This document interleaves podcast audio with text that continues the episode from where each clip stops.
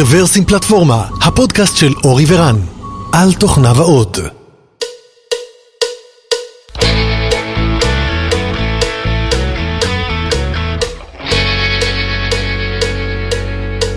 שלום וברוכים הבאים לפודקאסט מספר 436 של רוורסים פלטפורמה.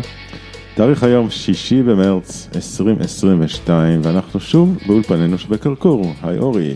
אהלן אהלן. ואנחנו שמחים אה, לברך את בנצי לופו. היי בנצי. היי, מה נשמע? ברוך הבא. ברוך הבא בנצי. ברוכים הנמצאים. אה, היום יש לנו פרק סופר סופר מעניין עם בנצי, אנחנו שמחים שבאת. אה, והכותרת שלו זה איך להגיע לגיל פרישה כמתכנת.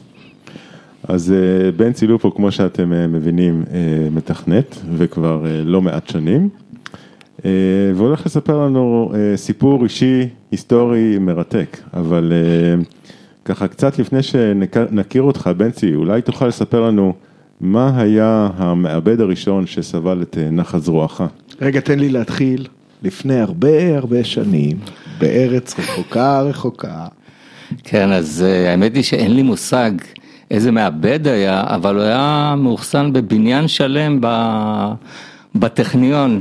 אז אה, לא יודע מה, מה שמו, אבל זה תפס שם הרבה הרבה מקום. זה מה שאני יכול להגיד.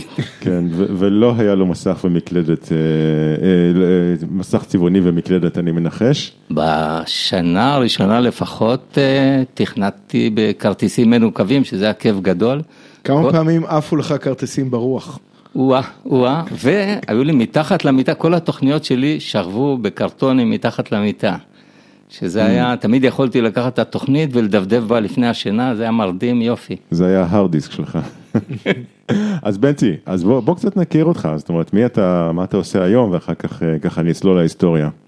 כן, אז אני בן צילופו, בן, אה, בוא, לא נגיד בן כמה אני, אבל לפני שבוע קיבלתי את הכרטיס אזרח ותיק, שמקבלים בגיל 67, ונשוי, שלושה ילדים, שני נכדים, ועבדתי בכמה חברות במשך השנים, כרגע אני עובד בחברת איטורו אה, ברמת גן, חברה שמתעסקת במסחר אה, באינטרנט, אחת החברות המובילות בעולם אה, כנראה, ו... ואני מפתח שם לנע... להנאתי, ומשום מה הם מתעקשים גם לשלם לי, שזה גם די כיף. אז בדיוק רצינו לדבר על מילניאלס בשוק העבודה. אז אה, הנה, אתה האורח שלנו היום. אז אה, בכל אופן, אבל למי שלא מכיר את אי-טורו, ככה שתי מילים על מה, מה אתם עושים שם היום? זה פלטפורמת מסחר באינטרנט, אה, בכל הנושאים והמטבעות והגודס שאפשר לסחור בהם, וכמובן המון המון קריפטוז, ויש לנו כמה ארנקים אלקטרוניים כאלה ואחרים, אני בצוות באמת אה, הארנק האלקטרוני אה, בקריפטוז, אה, מול בלוקצ'יין. דברים שכן, לא, לא התחלתי, לא התעסקתי איתם לפני 40 שנה כשהתחלתי לעבוד, זה בטוח. סבירות נמוכה שכן. אז אה, חשבתי שיהיה ככה קצת מעניין לבוא ולעשות איזשהו overview על אה, ככה אה, סקירה היסטורית של טכנולוגיות שיצא לך להתעסק בהם. אה, אז הזכרנו, בקצה אחד הזכרנו את הפאנץ' קארטס בבניין הענק של המחשב בטכניון, ובצד השני הזכרנו ביטקוין וקריפטו, אבל בטח היו הרבה דברים באמצע. כן, צריך, צריך קצת זיכרון בשביל להיזכר בכל הדברים, אבל זה היה שפות כמו PL1 ו-PLC ו-APL של כולם על VMים ומסדי נתונים כמו RDBMS ו-Kix בתור מערכת התקשורת ו... ואחרי זה התחלנו, גיליתי את המיניז, היה שם סיסטם 34, 36, שפות כמו RPG, שזה לא רק הכלי הזה שנגד טנקים, אלא שפה נגד כל העולם. שירימו את הידיים עכשיו כל המאזינים שהבינו אחת מהמילים או אחת מהשפות שבנצי הזכיר עד עכשיו. דרך אגב, פרט טריוויה קטן, גם אני, עבדכם הנאמן, אה, פעם אה, פיתחתי ב-RPG, אבל אני כבר לא זוכר מזה כלום. אה, גם, גם יריתי ב-RPG וגם פיתחתי ב-RPG, אני יכול להתגאות בזה. אז ל- אבל עד כאן בעצם TCP/IP לא היה?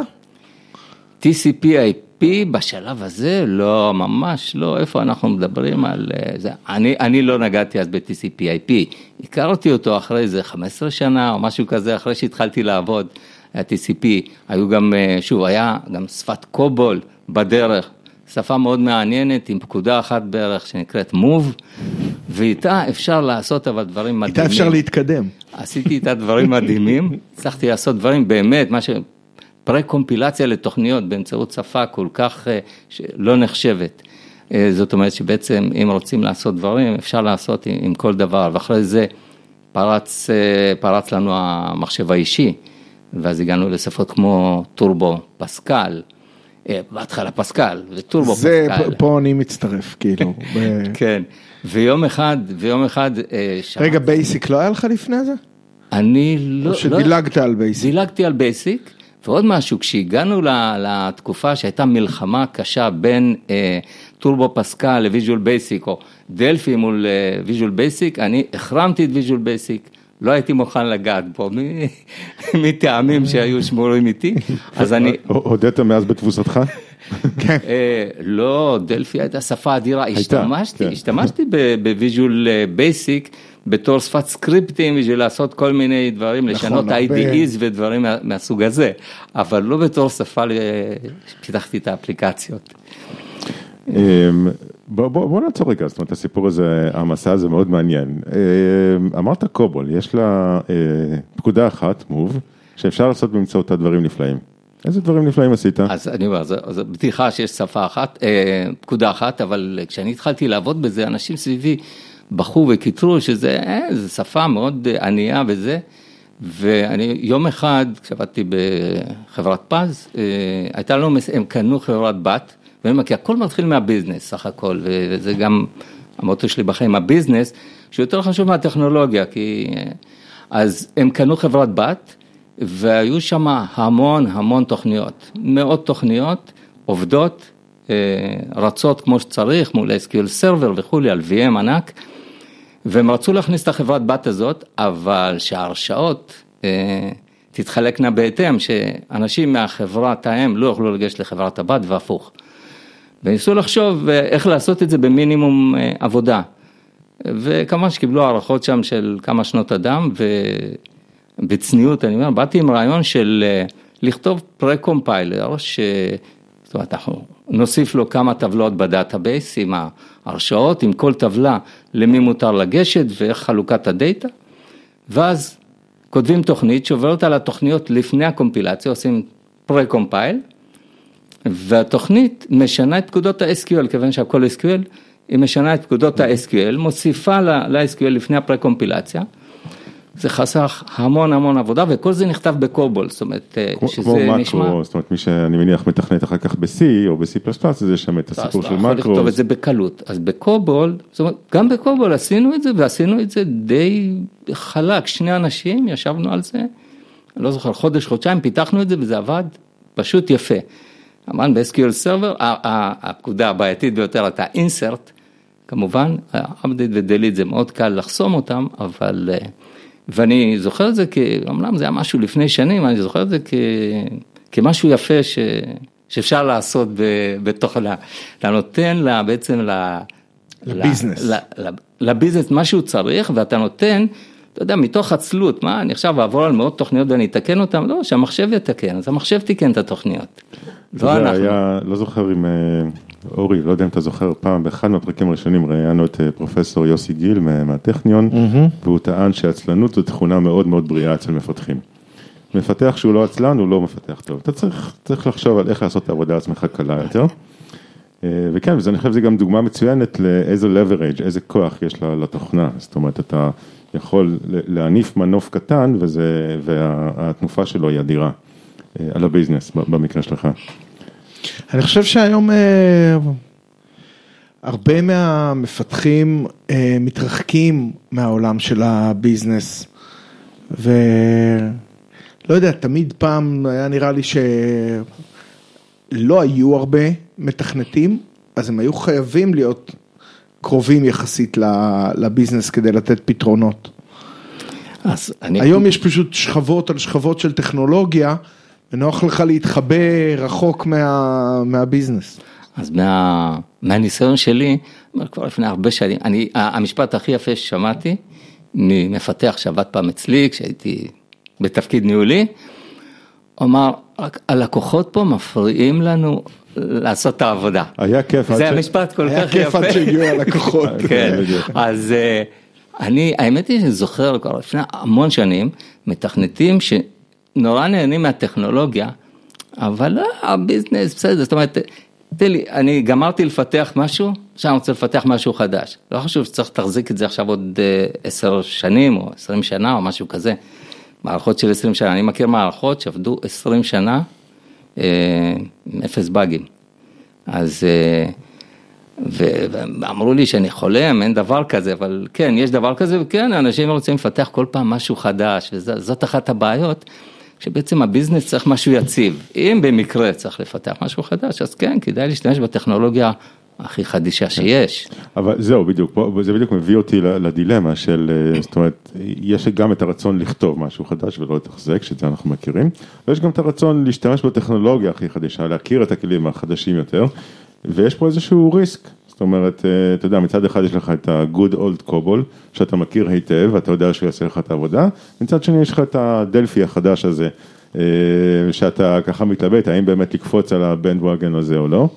אה, ואני מתאר לעצמי שהיית לא מעט בסיטואציות הזאת, האלה של בוא, בוא נחליט מה אנחנו לוקחים, את הטכנולוגיה השנה והמוכרת, או איזשהו ככה סוס חדש ו- ומופרע. אז כן, הייתי, הייתי כמה פעמים, ואחד מ... נקרא לזה, אה, ממש קפיצת מדרגה הייתה, ב, אני לא זוכר בדיוק, זה היה בשנת 90 או משהו כזה, סביב שנת 90, ששמעתי שיש הרצאה על משהו שנקרא Object, Object Oriented Programming. הלכתי לשמוע את זה, וחזרתי משם כאילו המום. אמרתי, וואו, אנחנו חייבים לעבור לדבר הזה, חייבים. עכשיו המרצה, היה איזה דוקטור, אני לא זוכר מאיפה, הוא, הוא בנה את כל ההדגמות שלו סביב מכשפים ואבירים, משהו כזה, ולא הבנתי מה הוא מביא את הדבר הזה. שמר... אני כאילו ראיתי את זה בביזנס, במה שאנחנו צריכים, את האובייקטים. ו... והתחלתי לחפש, היה C++, אתם זוכרים? היה C++ של מייקרוסופט. אבל אני ממש לא אהבתי את מייקרוסופט, אז כלי הפיתוח שלהם, אני, אנחנו עבדנו ב Borland אז באותה תקופה בחברה, זו החברה דרך אגב, הייתי אז שותף בחברת פתרון מערכות עם עוד שני שותפים, אלון בר ואזי טרינצר, היינו מ-86 ב business אה, ופיתחנו פרויקטים. והיינו ב Borland ומאוד אהבנו את זה, ומייקרוסופט זה, זה, זה כלים שנופלים, וקומפילציה לוקחת שם שעה במקום חמש דקות ודברים מהסוג הזה. אז אמרתי C++, אני מחכה, שמעתי ש Borland מפתחים את זה, אמרתי אני אחכה להם. בינתיים שמעתי שיש Turbo Pascal שהוא object oriented, הבנתי זה פחות מוצלח מבחינת זה, אבל אימצנו את זה והחברה עברה מיד ל object oriented programming, ברגע שיצא ה Borland C++, עברנו אליו, ובערך שנתיים או שלוש אחרי זה, אני מספר, זה, זה בתור אנקדוטה, אנחנו פיתחנו פרויקטים לרפאל בין השאר. ופיתחנו להם את זה ב-C++ עם קורס של C בגלל מהירויות ודברים מהסוג הזה. ודיברתי שם כמה מהנדסים ואמרנו, משהו, שמעו C++, אמרו, שמענו שזה משהו שיהיה אופרטיבי עוד כמה שנים. אמרתי, כל התוכנה שפיתחנו לכם זה ב-C++ פה. וזהו, וכמובן שאחר כך התקדמנו לדלפי ודברים יותר מתקדמים ועזבנו את זה, אבל אני אומר, זאת הייתה אבן דרך בעיניי מאוד חשובה מבחינה התפתחותית. דווקא זה מעניין, כי אה, היה את ה-Borland C++, ו-Delphi זה חזרה ל-Pascal. כשפה היא סינטקס של Pascal. כשפה כן, אבל מה שמשך אותי אז, ואני מאוד, זה, זה לא השפה, אלא הסביבה. כמו שיש היום, למשל, Visual Studio, כן. אז דלפי הוא, הוא בא עם סביבה מובנית שאפשרה קוסטומיזציה של ה-IDE. וזה היה מבחינתנו דבר ענק, זאת אומרת, יכולת לקסטם לך את, ה, את הדברים שהתקמפלו בצורה מסוימת, לעשות מקרואים בצורה אדירה, וכמו שאמרתי, עצלנות. זאת אומרת, אני צריך משהו ש... אתה, יעזור לי לכתוב את התוכניות, יעזור לי לכתוב פריימורקים, ואפשר לעשות פריימורקים, וזה היה מבחינת, ה, גם מבחינת המפתחים, זה היה יותר קל לכתוב בזה מאשר ב-C++ בסופו של דבר. אה, אני לא בטוח שהגענו לטיימליין של אה, אה, זקן מאזיננו עדיין, כי אנחנו עדיין בעולם הדלפי, אז בוא, בוא נתקדם. אני- הייתי, אני- אתה כבר היית, כן. כן, אני האמת הכרתי, אבל לא, לא, לא יצא לי להשתמש אף פעם. אבל כמו שאמרתי, שמתי, את היתד בעולם ה... בעולם ה-RPG, אז זה בסדר לפחות מבחינתי. אה, אני גם יצא לי לכתוב במג'יק, ראיתי שגם לך בנצי. מג'יק, אז החברה שלנו פיתחה פרויקטים במג'יק, והייתה לנו מפתחת מופלאה במג'יק בחברה, ו... ואני אומר, זה, זה משהו, אני, אני התעסקתי מעט מאוד, ואנחנו החלטנו לזנוח את מג'יק, מהסיבה הפשוטה, שמפתחים טובים לא רצו לעבוד במג'יק. זה היה קל מדי. כן, משהו כזה, זאת אומרת, לא, לא היה מקום ליצירתיות, או, ש, או שזה עבד, או שלא יכולת כן. לעשות את זה. אז מג'יק למי שלא מכיר היה מה שנקרא מחולל יישומים, אני לא יודע אם יש לו את המושג הזה היום, אבל אה, מחולל יישומים, שהוא בעצם היה מייצר אפליקציות, אבל עם יחסית מעט קוד, זאת אומרת יש קוד, אבל יחסית מעט קוד, סוג של drag and drop והרבה מאוד template-ים וכאלה. אה, אני לא יודע אם קיים כזה כלי היום, זאת אומרת היה את Microsoft Access, אבל גם הוא כבר די נכחד. אה, אני לא מכיר. היה עוד משהו, היה עוד משהו שאנחנו אה, התחלנו לפתח בו ב-94, והיה לי שם פרויקט שנמשך אחרי שעזבתי את פתרון מערכות החברה שהייתי שותף בה, ותחזקתי אותו במשך עוד לפחות עשר שנים, זה PowerBuilder. פאוור בילדר זה הסוג של מחולל יישומים. ושם היית צריך לעבוד קשה, כי מתוך נניח שתי קומפילציות אחת הייתה נכשלת, לא יודע למה, זאת אומרת היה כלי מאוד לא יציב, אבל אה, עשינו שם באמת דברים מדהימים איתו, זאת אומרת אה, אה, פיתחנו מערכת שלמה, זאת אומרת אה, אה, מפעל, כל רצפת הייצור אה, פותחה בזה, זה פרויקט של עשר- שנות אדם, הוא, הוא כנראה הצריך קצת יותר מ-Magic, אז אה, אני חושב רן שכל ה-Access וה-Magic וזה הם היו גם ה-database וגם מערכת התשאול כן, כן, כן. למחולל היישומין. ש- וגם ש- גוי, גם גוי. כן, ו- ש- שם. ש- שמעל לזה, אה, היום כאילו יש את ה-database, אבל ב- בעולם של כלי התשאול וכולי, בעיקר כהנגשת ה-data לאנליסטים, או לא לאנליסטים, אז יש כאילו את כל העולם של ה-Tableau-ים למיניהם, שהם גם כאלה, אבל הם מנותקים כבר מה-database, ה-database הוא... כן. ובגדול אפשר להגיד, אני, אני, עכשיו שאני חושב על זה, כי לא, לא ישבתי לחשוב על זה, מחולל, ההבדל בין מחולל יישומים, או כמו Access, או כמו, כמו כל הדברים האלה, זה שמפתחים, אני חושב, מפתחים טובים פחות רצו לגעת בזה. מי שעשה בזה דברים זה כל מיני רואי חשבון, או אנשים שהם לא היו ממקצוע פיתוח, והם אמרו, אנחנו עושים דברים מדהימים, ו... לפעמים הייתי מסתכל על זה ואני אומר, בואו בוא, בוא, תראו, זה לא, לא נראה לי כל כך אה, זה, אני חושב שאפשר לעשות פה שיפור, כמו שלא היית רוצה שאני אעשה לך את הדוח השנתי למס הכנסה, אני מניח, אז, אה, אז אה, כן, רואי חשבון מאוד אהבו את הכלים האלה. ו... כל מי שבא מה- מהמקומות כן. של אנליזה, ו, ובסוף זה, בגלל שזה היה הכל ביחד, אז לא יכולת להביא ממש scale מאחורי זה. נכון, וגם, אני אומר, כשהם קיבלו כלי באמת רציני, אז הם אמרו, וואו, זה באמת אה, נראה יותר, יותר מוצלח. כן. ובואו נמשיך קדימה, אז משם הגעת לעולם ה-C-Sharp ו-ASP. אה, קודם כל, לא, קודם כל ASP, לפני ה... זה לא, יש את ה... .NET, ASP.NET, או, כן, כן. ה-ASP, זה היה, נחשפתי ב-99, אני אומר, נחשפתי לפיתוח באינטרנט. לפני זה ראיתי אנשים פיתחו באינטרנט ואני לא, לא, לא, לא, בקושי לא, היה לא. אינטרנט, זאת אומרת לא היה הרבה, היה קצת ב-99 כבר היה, HTML, כן. כן. 99 כבר כן. היה. ואני זוכר שביקשתי, היה לנו, היו לנו כמה סטודנטים ממש מבריקים בחברה. ביקשתי ממישהו מהם, ש- והם, והם למדו כל מיני דברים, ידעו דברים שאני לא ידעתי. אמרתי, בוא, בוא תראה לי מה, איך מפתחים בזה ווב, ואני זוכר את זה כי זה, בוא נגיד, זה, זה, זה היה שיעור מעניין. הבחור הראה לי איך עושים אה, פורם, זה היה פורם כזה, מקלידים דברים, אתה לוחץ זה, זה עובר למסך הבא, אתה עושה update, זה עובר למסך הבא. אמרתי, למה זה עובר למסך הבא? אני רגיל לזה. הוא אמר לי, ככה זה באינטרנט, אתה לא יכול, זאת אומרת, זה, תמיד אתה, אין לך, זה, זה כאילו היה stateless, stateless, כזה. אתה חוזר אחורה, זה הנתונים הקודמים, אמרתי לו, רגע, זה לא נראה, הוא אומר, ככה, ככה עובדים באינטרנט. אמרתי, בוא, ישבנו יומיים, ו... ושינינו את האינטרנט. כן, וזה, הוא אמר, אני לא מאמין, איך זה, ואני לא הבנתי איך מתכנתים בזה בכלל. אמרתי, תעשה לי ככה, תעשה לי ככה, ו, ואני אומר, אני, ו, ואז התחלנו להתעסק בפורומים, אה, לא איך זה נקרא, frame-ים, וזה, ו, ואז החברה שלנו נכנסה, אמרתי, אה, אנחנו מתחילים לפתח ב-web, כי זה נראה לי הרבה יותר טוב מ-client server. אתה לא צריך התקנות, אתה, או מקסימום מותקם בשרת של הארגון, אינטרנט וזה. ואז כל האפליקציות שלנו עברו לא, לאינטרנט, אבל, אני, כמו שאמרתי, אני לא סבלתי את ה-stateless הזה, אני לא, לא מוכן.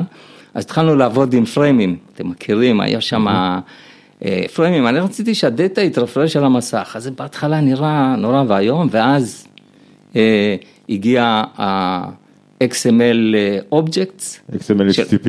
כן, של, של מייקרוסופט, ואז ישר אה, אמרתי, וואה, זה נראה לי, כן. אני לא יודע אם אתם יודעים, ב-2004 יצא ה-Ajax, 2004. אמרתי, אה, כן, אני מכיר את זה, אני עובד בזה כבר איזה עשר שנים, פיתחתי כמה framework-ים כאלה. שבעצם הם היו AJAX. אני רק כן, רוצה לא, לא, לתרגם. חמש שנים, כן. כן, אני רק רוצה לתרגם למי שלא מבין את ה-context, מה זה frame-ים? frame-ים זה בעצם הייתה הדרך הישנה לעשות AJAX, זאת אומרת לטעון data בצורה סינכרונית, היית טוען לתוך ה-frame חבוי או iframe חבוי, היית טוען data ומצליח לשתות אותו, אז לא הייתה שום בעיה של cross domain, אז זה היה אפשרי, היום זה כבר בלתי אפשרי. אמ, וזאת הייתה הדרך לעשות קריאות אה, אסינכרוניות לשרת מבלי לרפרש את העמוד. אה, לדעתי גם ככה נכתבה הגרסה הראשונה של ג'ימייל, אם אני לא טועה, עם כל מיני אייפריימים כאלה. אה, כן, ובאמת ראו החברות הגדולות שזה מה שהאזרחים אוהבים, אוקיי, זה מה שהמפתחים אוהבים, רוצים כל מיני קריאות אסינכרוניות לשרת, ואז הוציאו באמת את אה, XML HTTP ונולד כל הסיפור הזה של ה-Ajax. כן, אבל זה, זה, זה דרך אגב, זו דרך לא קלה, אני אישית, אה, אני זוכר שהייתי ב-2001 או ב-2002 באיזה כנס באילת של מייקרוסופט. והיה שם פאנל מומחים, ואמרתי להם, תראו, אה, אנחנו צריכים דבר כזה. אה, זה. אמרו מה אתה מדבר? אף אחד לא צריך דבר כזה. ב-2004, אחרי שהוציאו את האג'קס, הם התאימו את עצמם מהר מאוד לדבר, וזהו, אז אני אומר, זה...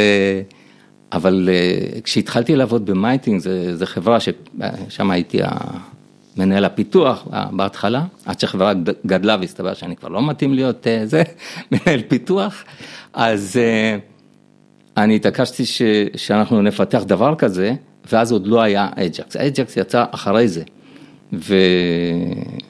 והאפליקציות שלנו היו אה, one page, כאילו, אחרי זה, אני אומר, פרץ המונח הזה, זאת אומרת, או אולי הוא היה קודם, אבל לא הכרתי אותו, single page application. single page application, שבעיניי כן, זה מה שצריך להיות, זה נראה כמו, כמו שעבדת ב-client server רגיל.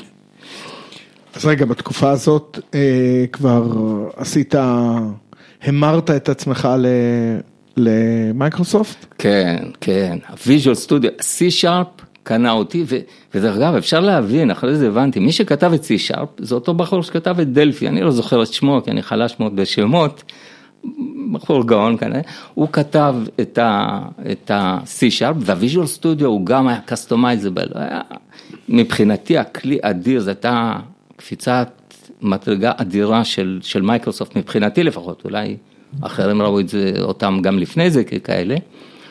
ומאז אני די אה, שורץ ב-C-Sharp, למרות שחטאתי גם בדברים אחרים אה, בצדדים, אה, כן, תוך כדי, אבל כן, כן, אבל כן. בואו בוא נעשה רגע בריף קצר ואז נמשיך. אז דיברנו על הבניין הענק עם הכרטיסים, ואז ככה פיתוח ב- ב- בקובול, והיו עוד כמה דברים באמצע שלא לא לא נע- נעצור על כולם. שגם אנחנו כבר לא ואז- זוכרים. כן, ואז הגיע עולם ה-Object Oriented ו-C++ ו Delphi, ועברנו ל web, אוקיי? אה, וב web ו-Ajax, אה, אבל אנחנו לא עוצרים פה, ממש לא. אז התחילו דאטאבייסים גדולים. כן, קודם כל, גם לאורך השנים היו דאטאבייסים, זאת אומרת, בהתחלה, ישר שסיימתי את הטכניון, אז SQL היה בתיאוריה, נבחנו בתיאוריה על SQL, אבל כשהתחלתי לעבוד כבר היו SQLים, בהתחלה התחלתי ב-RDBMS, ואז בחברת פז הם קנו SQL, וזה היה דבר אדיר. עם השנים נחשפתי, אחרי זה הגיעו כל ה-PCs ונחשפנו ל... אה, היה SQL Anywhere והיה SQL של Oracle וכל מיני, אז, אז גם דאטאבייסים שונים, ומבחינתי אה, שפת תכנות לכל דבר, הדאטאבייסים, אני מתווכח עד היום עם, עם מתכנתים שאומרים, אני יודע C-Sharp, זהו, כאילו תעזוב אותי באמא שלך, אני לא צריך לדעת איך מתכנתים ב-SQL, ואני אומר לו, זה, זה שפת תכנות, אתה מוציא אות, אותם דברים, רק פשוט תסתכל על זה אחרת. אז הדאטאבייסים האלה, כמובן שאחר כך, NoSQL, גם נחשפתי ל-NoSQLים, ועוד, עוד, דרך אגב, באמצע, ברגע שיש big data, שהיה לי ב myThings. מיליוני רשומות בשעה, אני, יכול להיות שאני אפילו ממעיט בזה, אמרנו שם הררי דאטה, אז גם ניתוח באמצעות MapReduce, שזה עוד מונח שחלק גדול מהאנשים לא מכיר בכלל. כנראה, וטכנולוגיות כמו הדופ וכאלה, אה, שהיה לי העונג והמזל, זאת אומרת, אה, להתעסק עם זה קצת. כן, אז כן, אז אני, דווקא אני חושב שעולם ה MapReduce וכולי, אה, לא מעט אנשים פה מכירים, אבל רק just in case, אז זה אולי ה predecessor של Spark, שהיום הרבה אנשים משתמשים בו, ומנועים אנליטיים של big data אחרים ש, שקיימים היום. אז, אה, אז כן, אבל, אבל חטאת גם בעולם ה front-end, שוב, זאת אומרת, הגעת לעולם ה Angular.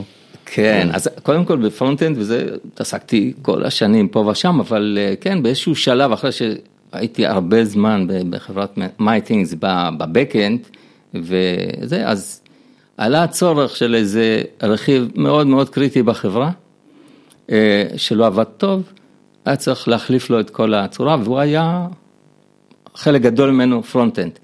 ואז בעצם אה, הכנסתי את ה Angular לחברה, החברה לא הכירה את זה לפני זה, גם אני לא. אנגולר ג'אז זה היה. אה, אחרי זה רציתי להעביר אותו גם לאנגולר 2, מה שנקרא, שם זה 5-6, אבל זה עדיין נכנס. שם כולם נפלו. לא, החברה נפלה. החברה נסגרה ו... כן. ואז הלכנו, ואז במקביל גם נכנסתי לעולם הג'אווה, שלפני זה לא זה, והבקאנד שלנו היה בג'אווה, ג'אווה עם זה, אז היה לי עוד שלוש שנים שנהניתי מהם ב... להוביל את הקטע הזה בחברה, להוביל מבחינת אה, כאילו מהספסל. כי אנחנו מדברים על גם איך להיות מפתח וכולי, באותם שלבים בחיים כבר לא הסכמתי להיות גם אה, אפילו ראש צוות, אמרו לי תהיה ראש הצוות של זה, אמרתי לא, לא, הנה יש את הבחור הזה, בגיל של הבן שלי אז הוא היה, אה, בחור נחמד מאוד, שהוא יהיה ראש הצוות, אני, אני שופך מים על, על ידיו, מביא לו את הקפה. ו... וכותב את הקוד. כן, אולי, אולי נגיע לנושא הזה באמת של אה, מה שנקרא individual contributor לעומת אה, מנהל, אם מספיק, אבל, אבל לא סיימנו את המסע הטכנולוגי הזה, כי הבטחנו קריפטו. מה עם קריפטו? כן, אז איכשהו אה, בסוף, אחרי שעזבתי את myThings, עבדתי חמישה חודשים באיזה חברה שמאוד רצתה אותי, ו... ואני לא, לא, לא נהניתי שם, אז אחרי חמישה חודשים דיברתי במקרה מי שהיה הבוס שלי ב myThings, והוא אמר לי, אתה רוצה לבוא אלינו? איתו. אמר, זה קריפטו, מסחר, אמרתי, מסחר זה לא מעניין אותי. יואב. יואב, יואב לא בחור צעיר. אה, הוא, הוא ילד, הוא בן 63 בקושי. זה... לא- אז אה, הוא אמר, תראה, גם אלכס פה, עוד מישהו שהיה במייטינגס, טוב, יאללה, נו, אני אבוא, אז אני לא, לא, לא מתעסק במסחר כל כך, לא זה, לא, בקושי יודע מה זה קריפטו, שמעתי וזה. אבל עזוב, לפתח אתה יודע, ואז אה, כן, נכנסתי גם לעולם הזה של הארנק האלקטרוני, וכן, אני נהנה לעשות שם דברים. מול הבלוקצ'יין, אם כי אני חייב להגיד לא ישירות מול הבלוקצ'יין, דרך פרוביידרים, אבל עדיין אה, צריך קצת הבנה וקצת אה, דברים כאלה. אז אני רואה אותך ככה יושב ומדבר פה על אוסף הטכנולוגיות המרשים שאני אולי מבין, מכיר חצי מהם, מבין רבע, ואני שואל את עצמי, איך יש לך כזה ברק בעיניים? זאת אומרת, איך, למה הדברים כל כך מעניינים אותך? למה אתה, איך אתה משאיר את עצמך מעודכן? מה, מה גורם לך אני, אני עוד אלגוריה אחת, כן, מה גורם לך להזיז את הגבינה של עצמך כל הזמן, זאת אומרת, אה, לא היה לך טוב שם איפשהו ב-RPG או בקובול, למה נשארת שם, למה זזת קדימה, אה, ואני אנסח את השאלה בצורה קצת אחרת, איך אני כ- כמפתח, אה, שאולי נמצא במקום אה, טוב ונחמד, איך אני משאיר את עצמי מעודכן. אה, אז ככה, זו שאלה עם, אה, עם שתי פנים, שנשמח להתייחסות שלך. אז אני אומר, זה, זה כנראה, אני לא יודע אם זה יותר מזל או שכל, אבל אני פשוט אוהב ליהנות. ואני אני נהנה ממה שאני עושה, ואני אומר, ואם אני לא נהנה, אז אני, אז אני עושה לזה שאני אהנה. זאת אומרת, אני מקבל משימה משמימה, יש כאלה. אז אני עושה אותה מעניינת, אז כמו שאני אומר, אני מתעצל, אז אני, אני כותב, אני פשוט, אני, קשה לי להסביר, אני פשוט נהנה מזה, וללמוד דבר חדש מבחינתי, זה כיף, זאת אומרת, גם בתור תלמיד הייתי ילד די, די מעצבן כשכולם יצאו לחופש, ואמרו, וואה, סוף סוף חופש, אז אני הייתי יושב ופותר את כל התרגילים בספר. לא שהייתי כזה חננה, כי תמיד הפרעתי וזרקו אותי מהכיתה, אבל... האתגר, האתגר. האתגר. כן, האתגר, ותכף אני אספר על זה עוד משהו, אתגרים אה, שלא קשורים דווקא לתוכנה, אבל כן, אה, אני אוהב אתגרים מהסוג הזה, ואני באמת, גם עכשיו, לא, לא, לאחרונה רק אה, לפני איזה שנה נכנסתי לקוברנטיס, זה הדוקרים והקונטיינרים, ואני רואה אנשים סביבי שם. שאומרים, די, נו, מספיק, יש לנו את, ה Jenkins ואת ה, אה, כאילו, את, ה, את ה deployment הרגיל, ו VMים, למה אני צריך ללמוד עוד משהו? הוא נותן לך ללמוד, תיקח את זה, זה, זה כיף, מה, יש, יש לך אה, AKS, Kubernetes, אה, פודים, זה, זה ממש מעניין, כאילו, אני לא יודע, אני נהנה ואני, גם עכשיו אני אומר, באמת התמזל מזלי, כי אני עדיין קם לפעמים, ביום שישי בבוקר, שאני לא צריך לעבוד, ו, ובא לי רעיון בלילה איך אה, לשפר משהו ואני לא מתאפק ובמקום אה, לטפל בגינה כמו שאשתי רוצה אז אני הולך למחשב. של- שלב ראשון, כשעוברים לבית חדש, קודם כל לעשות אוטומציה לגינה, אוקיי? זה הלקח שלי. אחרי שיש אוטומציה לגינה, אתה פנוי לעשות דברים אחרים. הגינה אוטומטית אבל האישה לא, היא צריכה החלפות. למאזינתנו בפודקאסט.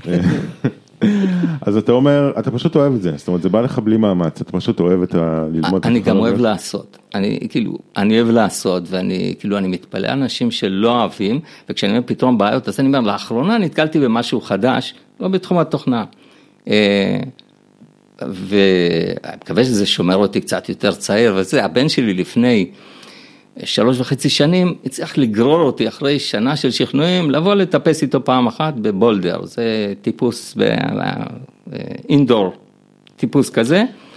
קירות טיפוס. קירות טיפוס, אמרתי לו, נו באמת, בגילי, מה, אני, אני אטפס וזה, ובאתי לפעם אחת ניסיון, וחתמתי קבע, ו, ואני מנוי ואני כן מטפס שם, עכשיו מטפס שלוש פעמים בשבוע, ומתייחסים לטיפוס, זאת אומרת, יש מסלולי טיפוס, מסלול טיפוס זה לפתור בעיה. זה משהו מאוד מאוד טכני, כן.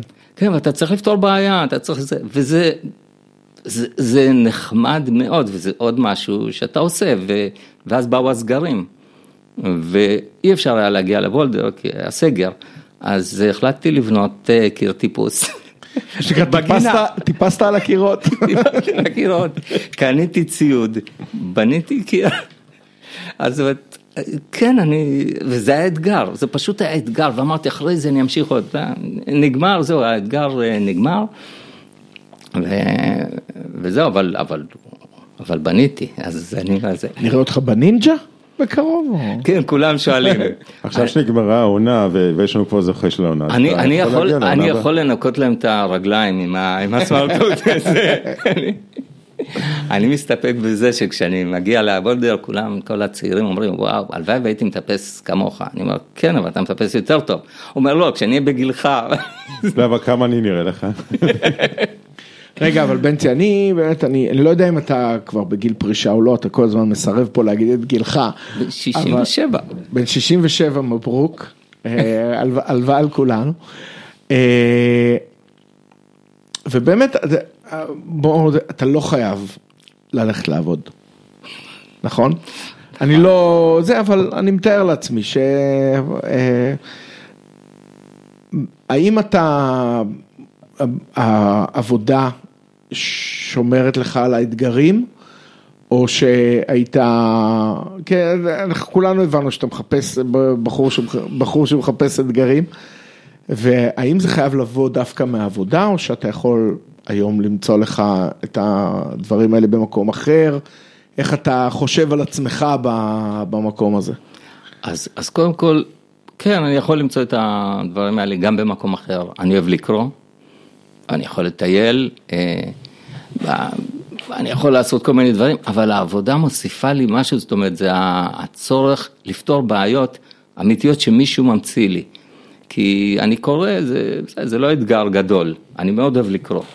אה, יש לי חבר שכותב ספרים ורוצה שאני אכתוב איתו, הייתה תקופה שכתבנו בכל מיני מקומות, אה, זה, זה גם יכול לבוא, אבל עצם זה שיש צורך של מישהו אחר, לא שלי, ואני מצליח לפתור אותו, ולפתור אותו בצורה שאני, אני מרגיש שהיא וואו, לא אכפת לי מאחרים, בינינו, מה אכפת לי מה הם חושבים. אני חושב שזה וואו, לפעמים גם אחרים חושבים ככה, אז זה נותן לך כיף לקום בבוקר, זאת אומרת, א', וצריכים אותך, אנשים צריכים אותך, ואנשים מתייעצים איתך, ואני מרגיש כיף, לפעמים זה מעייף, אוקיי? אז בשביל זה יש חופשה. יכול להיות שאני אוריד משרה באיזשהו שלב, אבל אה, לא כרגע, אני הורדתי לפני 15 אה, שנה, כשעזבתי את פתרון מערכות, הייתי שם שותף, אמרתי, אני, אני חייב לנוח, הייתי עובד כל יום, אה, כאילו 12 שעות מינימום, אני צריך לנוח, די, אני, חצי משרה מספיק לי, ואחרי שנה התחלתי לטפס על הקירות, אני צריך, צריך משרה מלאה, אני לא יכול, אני צריך אתגרים רציניים ולא פרילנסר עם כמה פרויקטים פה ושם. ולא יודע, לי זה נותן, זה, שאלו אותי עכשיו, אתה מתכוון לפרוש, כי לפני שבועיים עלו לי 67 בחברה, כאילו, אתה מתכוון לפרוש? אה, אמרתי, לא, אל תבנו על יותר מעשר שנים, וזהו, אז אוקיי, לא יודע כמה, בינתיים כן, כל עוד כיף לי, עבודה מעניינת, וזה, אז אה, אני נשאר, אז... אה, איזה כיף לשמוע את זה. אני הייתי רוצה לדבר על עוד איזשהו נושא אחד, אה, ככה נעשה אותו קצת יותר קצר. הזכרת לא, לא מעט שגם היית בפוזיציות ניהוליות, שהייתה לך חברה שהיית שותף בה, אה, והיום אתה לא.